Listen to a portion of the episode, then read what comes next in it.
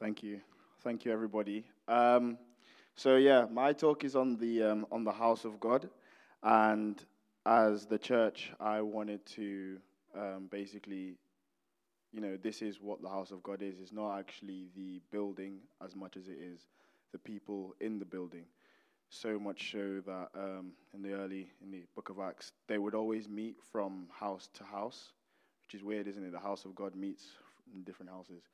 So like the whole point of this today was to actually assure you and actually to show you how, you know, God actually builds up all of us as a collective as well as all of us as an individuals. Because in Corinthians it tells us that we are God's building. And yeah, so the purpose of this talk is to just sort of enlighten you into that respect.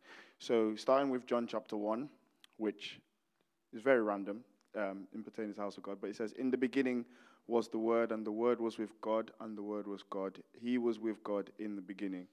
Now, um, I literally sort of follow this in the sense that in beginning my day, I try to listen to a sermon or um, something just to start my day, knowing that that sermon is full of Jesus Christ in order to help me to get through the day.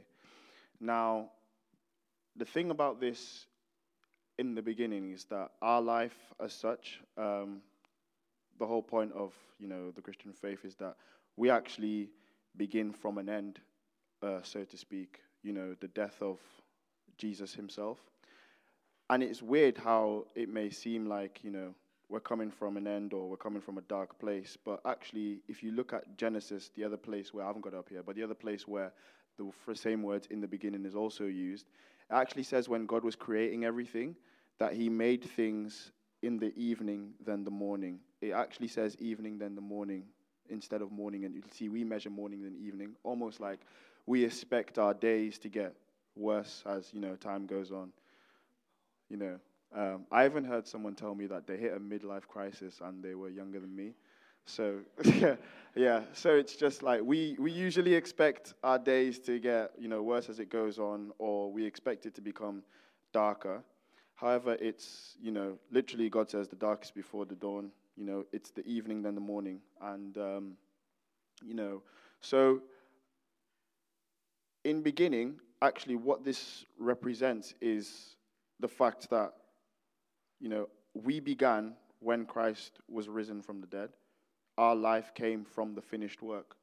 You know, um, Solomon in the Bible actually builds the temple and he, he was the one who was chosen by God to build this temple, the temple where God would dwell. And God told David that he couldn't build it, but his son Solomon could build it. And Solomon's name is a combination of two words which mean peace, and one of them means peace from actually from something completed, which is exactly what Jesus said on the cross when he said it is finished.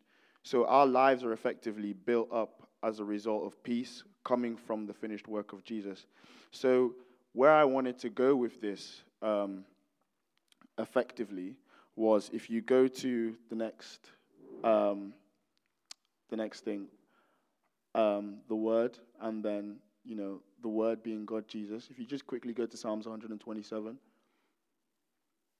it says, "Unless the Lord builds the house, laborers build it in vain." And I know how many times you know even I I run a, a little group in in my uni. It's like a little Christian fellowship group, and the amount of times that I try to do stuff and it always seems to fall flat, or you try to speak to somebody and you just can't quite, you know, the words just don't quite sort of resonate.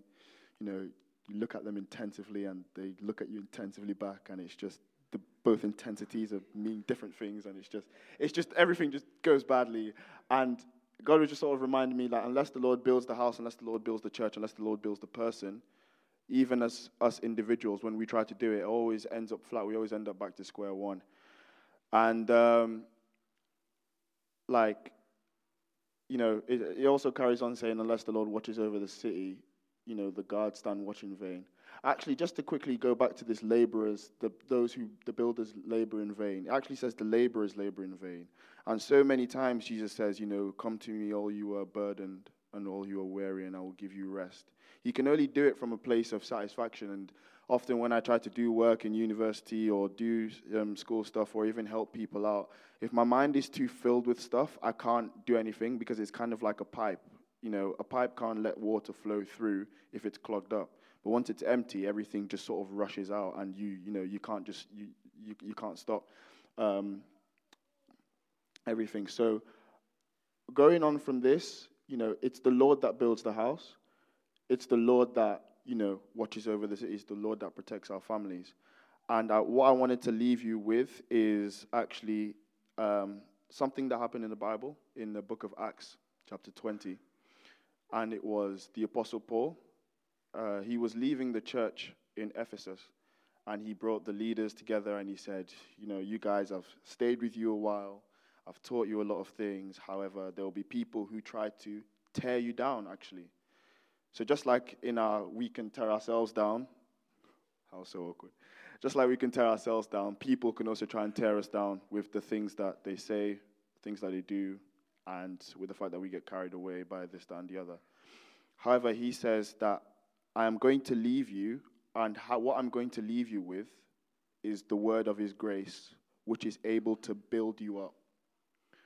So, just like we see John chapter 1, in beginning was the Word, and the Word was with God, and the Word was God. Paul also says, I'm basically leaving you with what we first started with. In fact, in the book of John, it also says, You who are like, he talks about the most mature people, the fathers in his church, and he says, The reason why you are so high up there is because you know him who is from the beginning. So, Paul saying that I want to leave you with this word, the word of God, which is able to build you up, the word of his grace. So what I actually wanted to actually enlighten everybody to do is could everybody sort of, you know, get your phones out? It's not an exercise. Well, it is exercise. Get your phones out. And if there's anybody that you can sort of think of um, who, you know, the Sunday is the start of the week, so if there's anybody you can think of you want to sort of, I don't know, build on their life or you want to encourage them or, you know, it's something that you want to, somebody you want to encourage, you know, strengthen, make somebody stronger, make somebody a better structure to even support other people. If there's anybody you can think of, um, send them a word of grace effectively. Text them a word of grace. Obviously, if you can't, it's no biggie. Um, but of course, I would encourage you that there is somebody who probably needs you right now. Anybody who comes to mind, um, very often I find that when I'm praying, when people come to mind, that's the sort of person that's somebody that person either has been praying or like wants God to answer their prayers. And it's stuff like this happens in the Bible a lot. You know, when Paul was praying, Ananias was told, you know, go and go to this person called Paul. Same thing with Cornelius, stuff like that. So, um, if there's anybody right now who you feel their face comes up. They may look sad, they may look dejected. Somebody you may have met across the week, anything like that. Just send them a word of grace because what you don't know that you're doing is that you're beginning to build them up. And thank you for listening to my talk.